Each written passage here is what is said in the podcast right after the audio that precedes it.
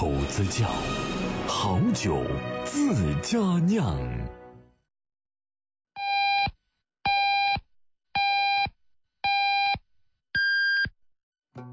您现在收听的是 FM 一零五五安徽生活广播城市之声。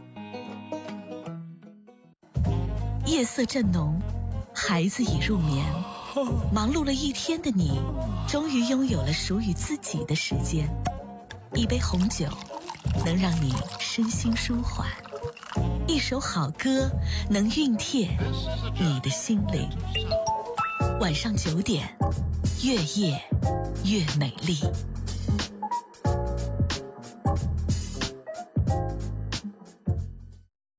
川流不息的车与人，霓虹璀璨的高楼大厦，熙熙攘攘的市场，冷气十足的小酒馆，是我眼中城市的碎片。千人高呼的体育馆，觥筹交错的社交场合，街角唱着民谣的流浪歌手，住在隔壁边切菜 边撒娇的小夫妻。是无数个城市碎片折射出的红尘烟火。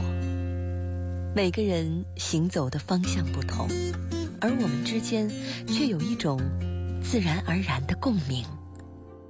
第一次相遇是暖场，第二次相遇是试探，第三次相遇才能敞开心扉。今晚。是我们的第几次相遇？徐徐时光，夜色灿然，暖心相伴。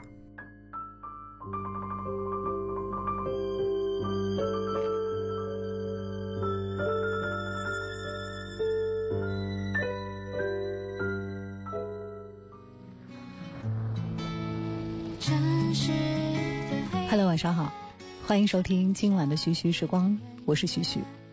每天晚上在这个时间段，和你一起来听听歌，聊聊天。今天是五月十二号，五月已经过了一小半。菜市场里这段时间，新鲜的瓜果蔬菜纷纷上市。据说这些都是冬末春初的时候种下来的，初夏正好是收获季节。我身边有一个正在努力减肥的姑娘，最近买了新鲜上市的苦瓜。凉拌做沙拉吃，这道旁人看起来可怜兮兮的一道菜，被他说的令人口舌生津。天气热的时候，这一口苦味消减了闷热，刺激了感官，还能够饱腹，真的是太棒了。是啊，哪怕再挑食的人，遇到时令的食物，好像也会不由自主的放下固执的习惯，忍不住夹一筷子来吃，因为这些都是属于季节的味道。不知道你有没有发现啊？这两天的合肥天空特别的美，白天是清透的蓝天，间或出现几缕白云，在晚上有月亮有星星，呼吸一口清甜的空气，就越发觉得初夏的时光真的太美好了。希望今天晚上的第一首歌也能够给你带来这样一份好心情。这首歌来自樱桃帮，叫做《庭院》。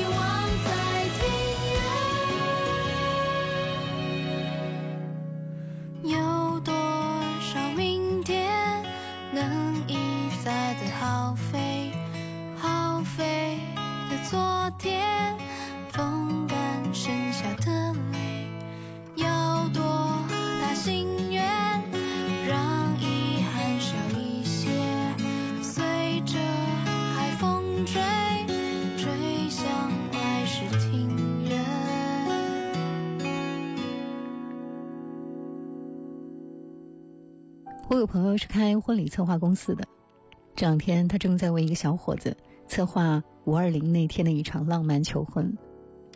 昨天晚上我们俩闲聊，他跟我说这个小伙子要求什么样什么样的细节。我作为一个跟这场求婚毫无关系的旁观者，听起来也觉得很开心。说到求婚，作家刘瑜写过一篇关于这个主题的文章。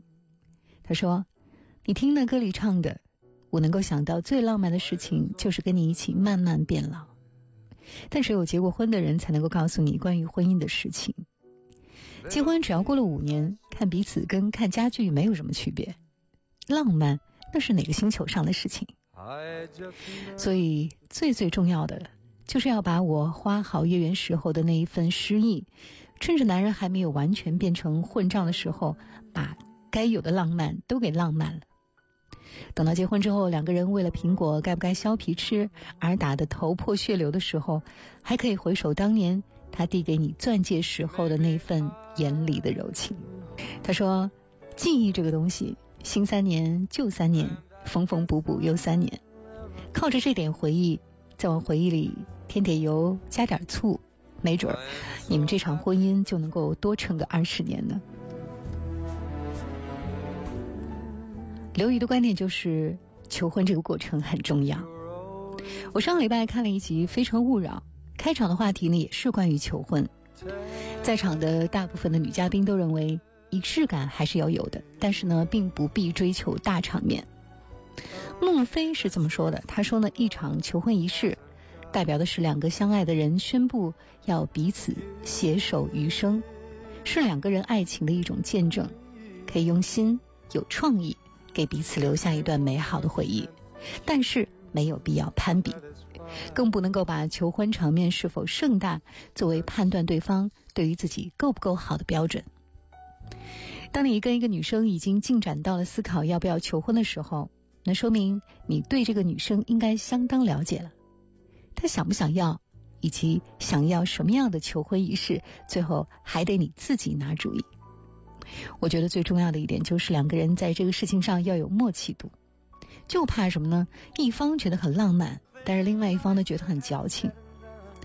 所有这一切最终要达到的结果就是让你爱的人感到幸福就可以了。今晚上的徐徐时光就想和你一起来聊一聊关于求婚这件事，在你见过或者是听闻过的求婚故事里，有哪些让你记忆深刻的场景，或者是？你幻想过的那些属于你的求婚场景是怎样的？欢迎来到微信公众号“徐徐时光”，在那里留言给我。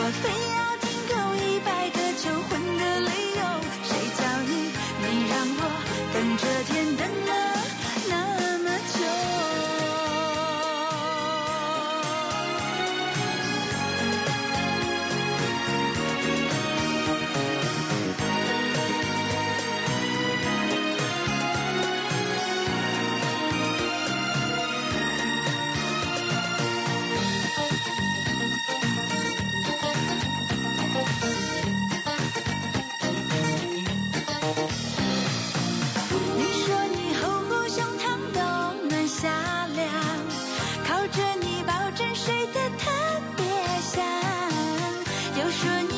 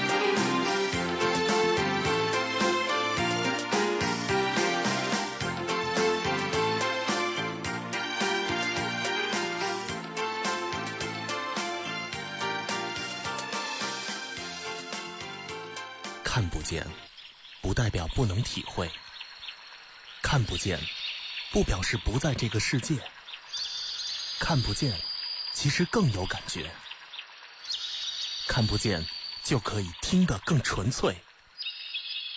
徐徐时光，看不见，听得见的温暖。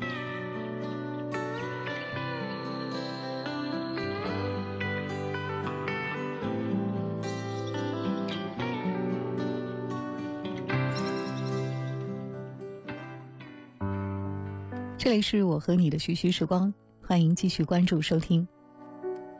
今晚上说到了求婚，其实啊，在咱们传统的中国婚礼的进程中是没有求婚这档子事儿的，只有一个程序叫做纳征。那么在古代呢，男方纳了彩礼，双方呢就等于订立了婚约。官方认定一个婚约是否有效，就是要看女方呢有没有接受彩礼。那么放到现在呢，就是男方从兜里掏出一个钻戒，看女方要不要收下，大概是这个意思。传统的纳征程序呢，其实算不上是真正意义上的求婚，因为在那个时代，它并不是完全的男女方的真实意愿的表达，大多数呢是双方父母和媒人达成的共识。后来随着社会的进步呢，这些传统的婚礼习俗已经土崩瓦解了。在我们爸爸妈妈那一代里，很多年轻人谈恋爱已经不再需要一个蹩脚的媒人了，两个人一起看过电影、吃过饭，就会在某个春风柔和的夜晚，在一家小餐馆里，借着火锅沸腾起来的热气，说一句：“哎，要不然咱们去领个证吧。”就这样，两个人吃下了最后一盘羊肉，摸了一把嘴，第二天可能就去民政局把证给领了。这就是我们父母那一辈结婚的过程。但是到了我们这一代，西风东渐，领证之前开始有了求婚这一道程序。但他说来说去还是西方的礼节，所以中国男人其实对于求婚这个仪式重视程度不高。王毅曾经做过一期关于中国男人求婚现状的调查，结果让女同胞们大跌眼镜。有百分之七十五的中国男人不求婚就结婚了。这百分之七十五的中国男人对于不求婚的理由是什么呢？有百分之四十五的人觉得求婚没有必要，多此一举。另外还有百分之三十的选择就是我还没有做好准备呢就结婚了。我相信没有哪个女生是不期待一场浪漫惊喜的求婚的，所以男人的这一番表现也让女生对此耿耿于怀。接下来我就来给你讲一个关于求婚的故事。听一段音乐，看一部电影，係我。如果有多张船飞，你会唔會同我一齊走啊？讀一本好书，我不知道风是在哪一个方向吹，我是在梦中，在梦的清波里依会。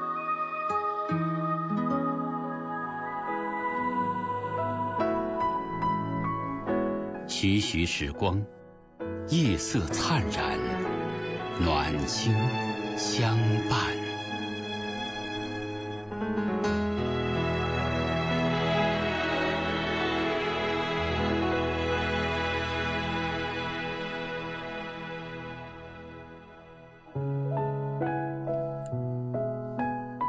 好，让我们开始这个关于求婚的故事。老冯和简宁是一对朋友心目当中的恩爱 CP，两个人谈恋爱谈了六年，身边的一帮朋友早已经把他们结婚的份子钱给准备好了。但最近这两个人毫无征兆的突然间宣布了分手。老张是他们俩的朋友，知道这个消息之后，第一个坐不住，直接杀到了简宁的老窝。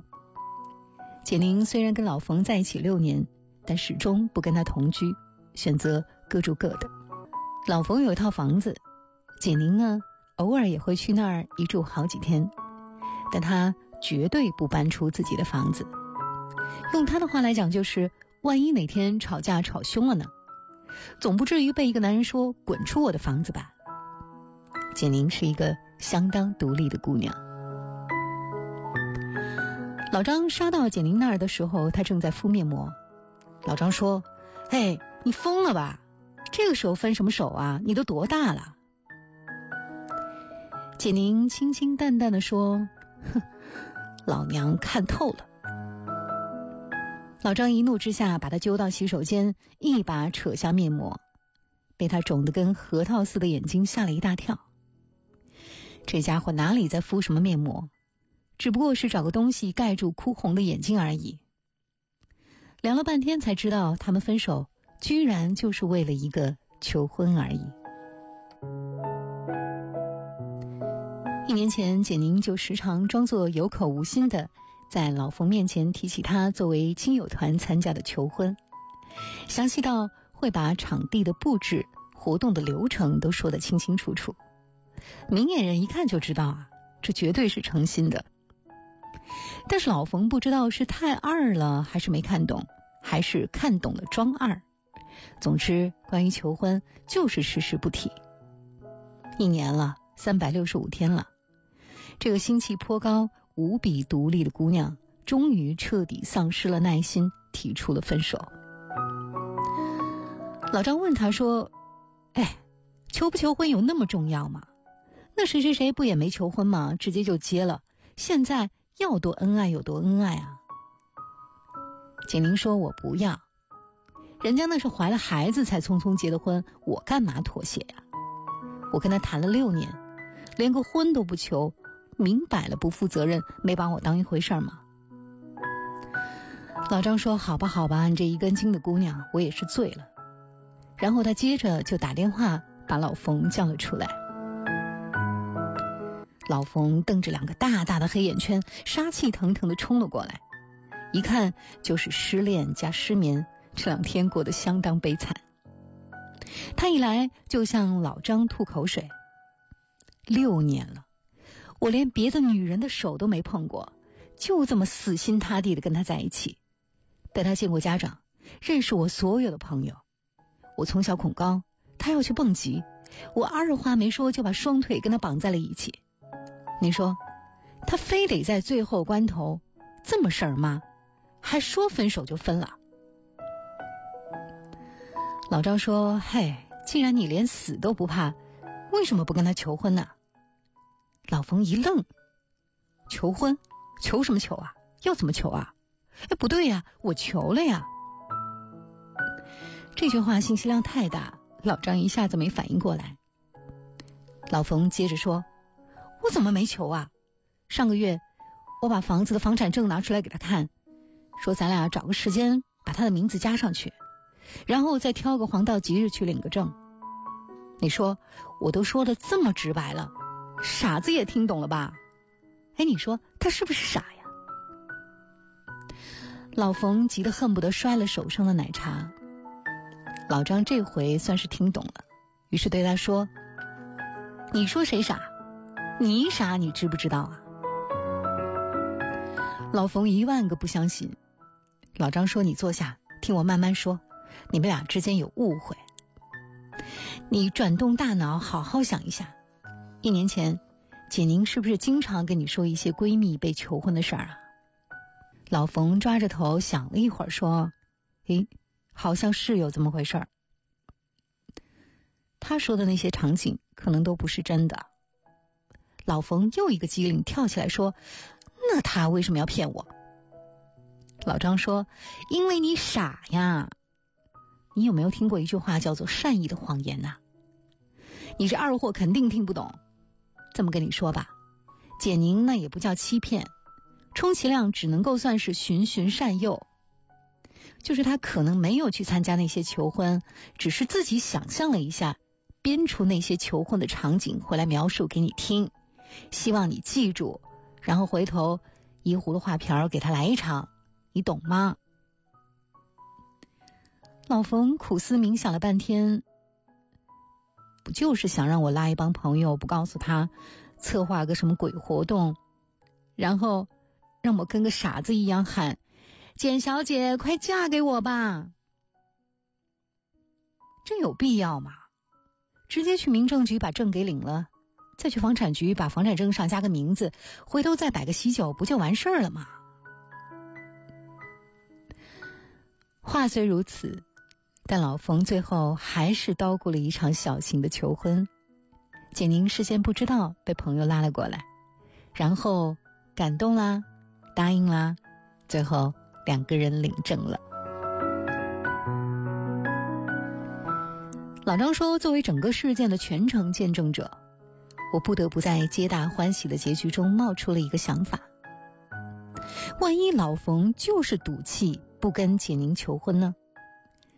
那这段六年的感情是不是真的就付诸东流了？我不敢想，也不愿意去想。但是我能肯定的是，老冯爱简宁，非常爱，只是有的时候神经大条一点，心思不够细。而简宁呢，当然也是爱老冯的。只不过这个女孩子性子倔，非得人家给她这么一场仪式才肯嫁。这应该就是女孩子决意要给自己青春的一个交代吧。那么，求婚这个仪式到底重不重要呢？老张呢把这个问题发到了同学群里，很多同学回答了这个问题。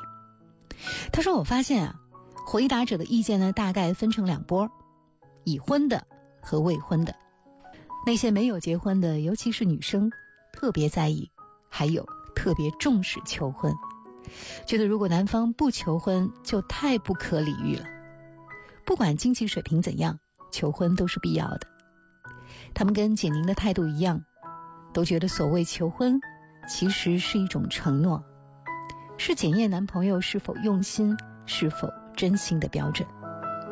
其中一个女同学还说。求婚其实不是一场表面的做戏，事实上，这是一个男人对于这段感情的总结。可是男同学们看到聊天内容，忍不住跑出来叫板。那照你们女生这么说，不求婚还就代表不爱了？求婚就能一辈子恩恩爱爱，不吵不闹了？一个男生说：“我爱我女朋友，但我不一定跟她求婚啊，因为我觉得我们的感情是自然而然的，水到渠成的，商量着领证摆酒就行了，何必整那烧钱又烧脑的事儿呢？”另外一位男生说：“我觉得感情是非常隐私的一件事儿，我不可能把我们的恋爱点滴录成一个 VCR 放到众人面前播放，那简直太做作了。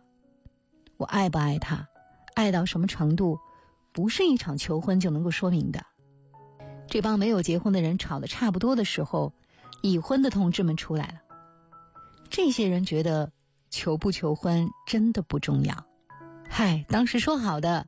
以后保证不惹你生气了，你说什么我都听啊，等等等等，这些巴拉巴拉的誓言，在婚后啊，基本全作废。而且求婚请了一大帮朋友，除去了现场布置，完事儿之后还要请大伙唱歌、吃饭，花不少钱呢。还有一个没有经历过求婚就直接步入婚姻的同学表示，没有求婚也没有什么影响啊，日子照样过，好像也没有什么缺憾吧。但是另外一位已婚的同学则表示，老公当年对她的求婚非常浪漫和用心，她现在想起来都会觉得好幸福，觉得这是人生非常重要的经历和宝贵的回忆。所以说来说去，求婚仪式到底重不重要呢？这真的是一场众说纷纭的事儿。有的人通过求婚而幸福的结合，也有人绕过求婚也终成眷属的。你认为求婚这场仪式对于一段爱情、一段婚姻占有什么样的位置呢？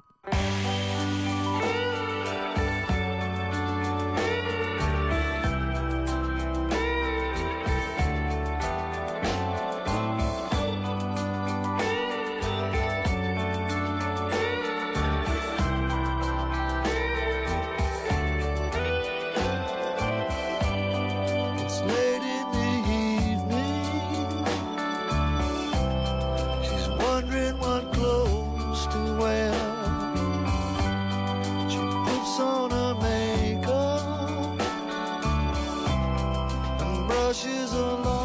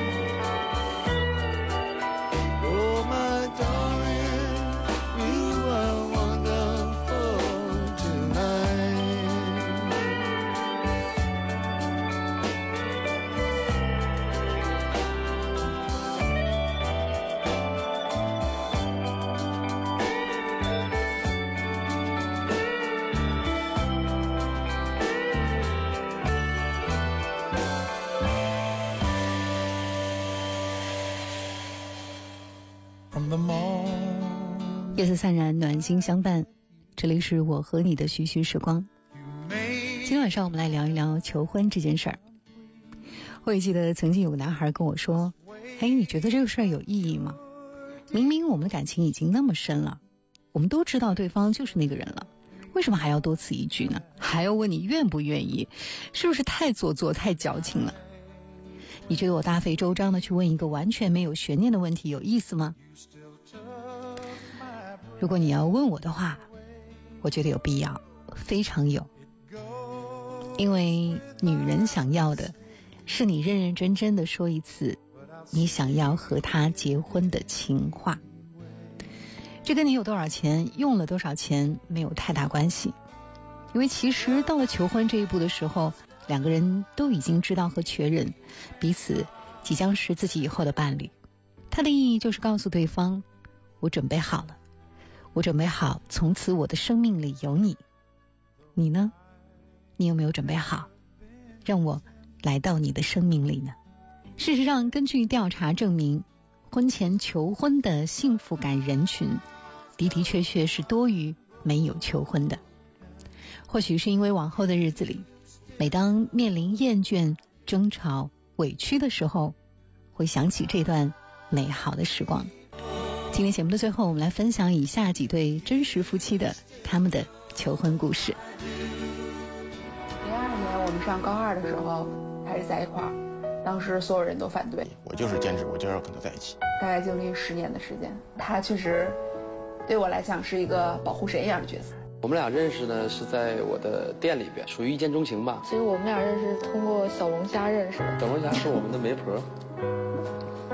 后来他从我这儿捞了几只过去，后来就顺理成章就成了。这应该说是师哥找师妹，我比他大一些。他刚走进校园的时候就开始瞄上了。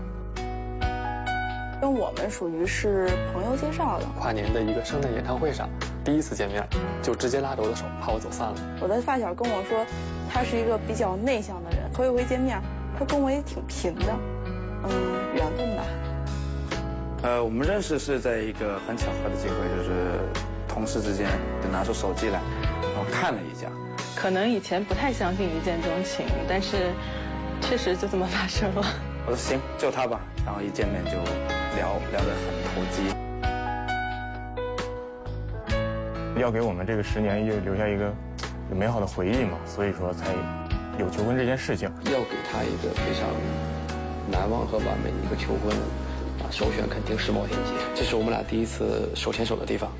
第一次就是在公司的年会上，然后一冲动，然后跟他求婚了。第二次来他睡觉的时候，然后什么都量一下，把婚戒放到自己的钱包里面，然后在我们做热气球的时候，单膝跪地给他这样一个惊喜。我一直就在犹豫，甚至跟好多人都商量过，到底要不要求婚。嗯，在路上他还跟我说了一句：“咱俩的恋爱中，你也不给我一些大风大浪，也不给我一些惊喜。”我当时心里特别满足，我的惊喜就在你后边。求婚嘛，要，肯定要，还得要一百个人见证。他就是只提了这个条件，我就一直记在心里。那天呢，我女朋友说不舒服了，让我陪她去看病。但是我已经在去求婚场地的路上，我不能去把这个事情给公开。所以整个的这几个小时的过程，包括到最后求婚成功的那一刻之前，都是悬着的一颗心。我就是对他在视频里跟我说的那句“我愿从此为你遮风挡雨”感动了。所以他跟我说完这段话，然后这个整个球风下来以后，我就觉得找到了。直到他出现的那一刻，我真是觉得周围的一切的这些热闹都跟我没有关系，就可能不需要任何的表白，但我已经知足了。我想到这一刻，我觉得他是真的爱我，我觉得没有什么坎是过不去。在第一次求婚的时候，认定了这个人是跟我会走完一生。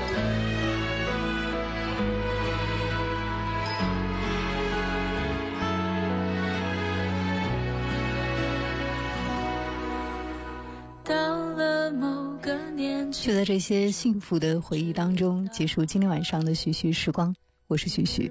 微信公众号“徐徐时光”，期待你的加入。我的新浪微博的 ID 是徐徐的徐徐时光。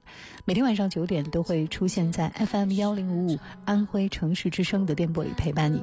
今天晚上就和你聊到这儿，晚安，收音机前的每一位。你的骄傲，过了某个路口，你就会感彻夜陪你聊天的越来越少，厌倦了被寂寞追着跑，找个爱你的人。就像托付终老，能陪我走一程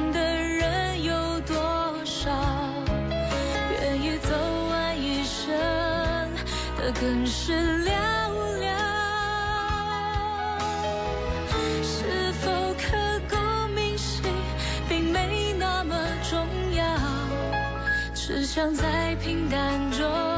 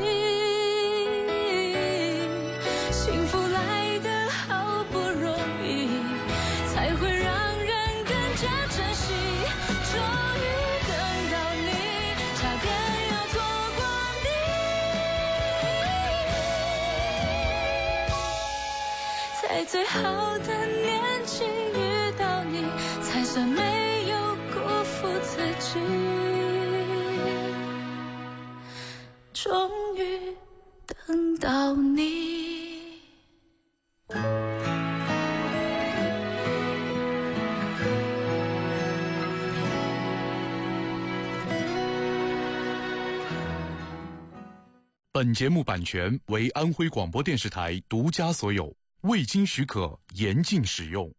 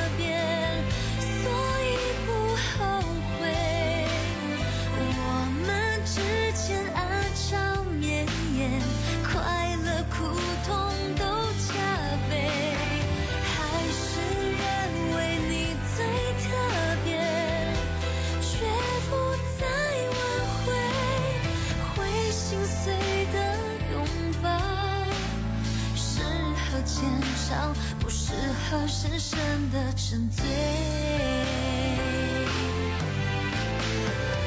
就把你当成一个纪念，不敢带成一种伤悲。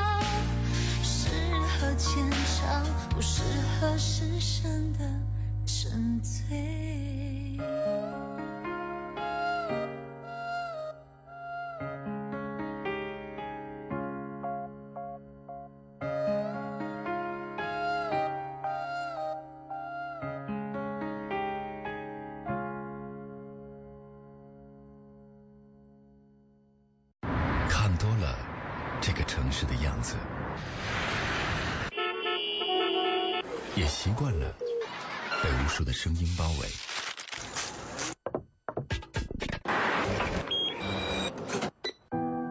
有时候需要闭上眼睛，用心去聆听这个城市的心跳从，资讯早餐车开始，大家早上好，我是抱抱。各位好，我是唐贝。倾听是为了欣赏不一样的风景，也赋予自己不一样的心境。开心、快乐、高大上，心花一路放。无论你是谁，不管你来自哪里，有个声音值得我们放慢脚步，放下忙碌。十一点到十二点，欢迎您继续锁定收听 FM 幺零五安徽生活广播城市之声。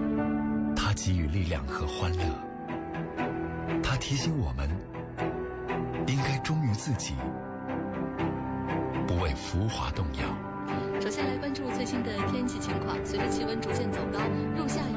闭上眼睛，感受一座城市，体会它不一样的声音。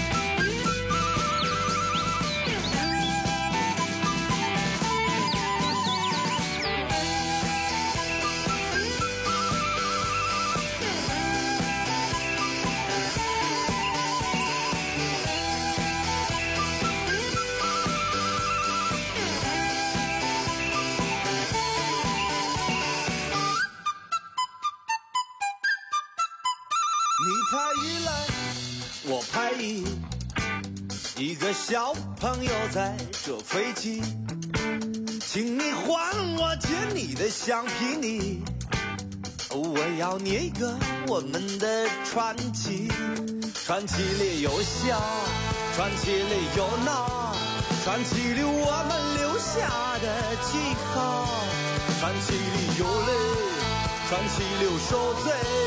传奇里我们手拉着手走向完美。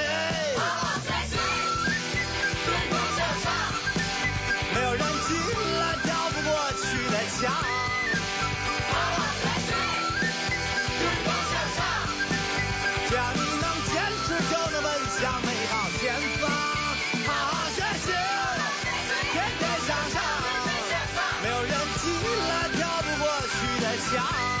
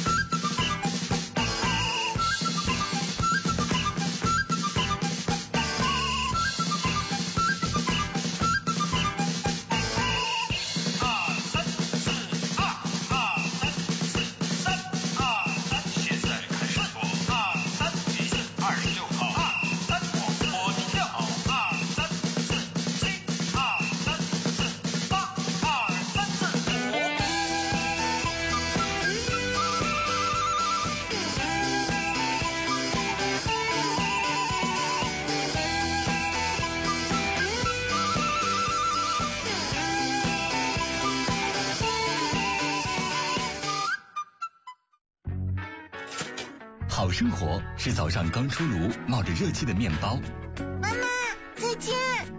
好生活是送孩子进校门前，看见他露出的笑脸。好生活是上班路上还能看两页喜欢的小说，好生活是带着便当和好朋友坐在湖边，一边午餐一边聊天。好紧张啊！好生活是第一次陪爱人产检，和他一起迎接新生命的喜悦，让听觉捕捉生活的细节。在内心哼出你最爱的旋律。FM 一零五五，安徽生活广播城市之声。好生活，听我的。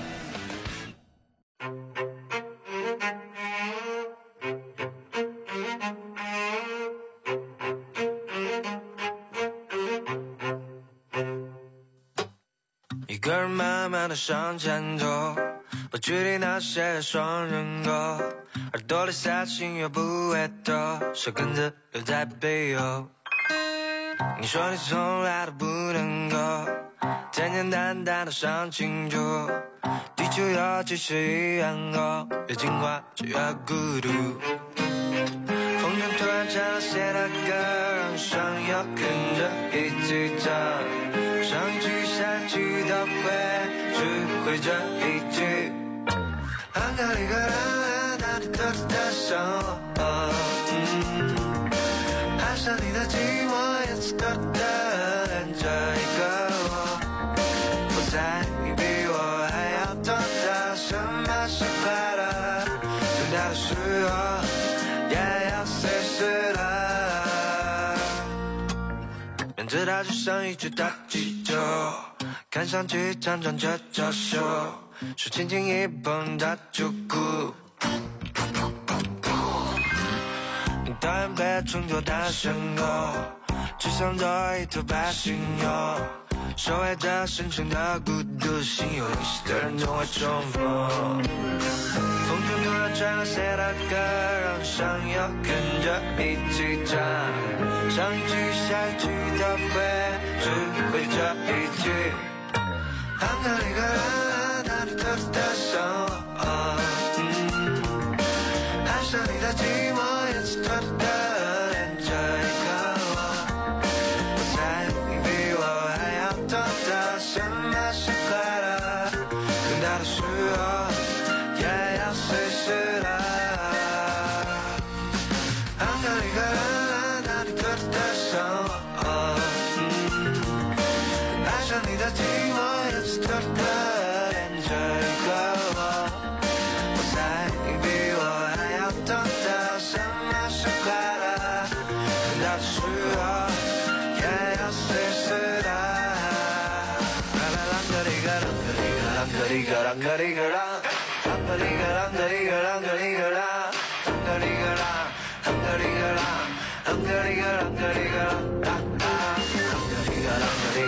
Hungary,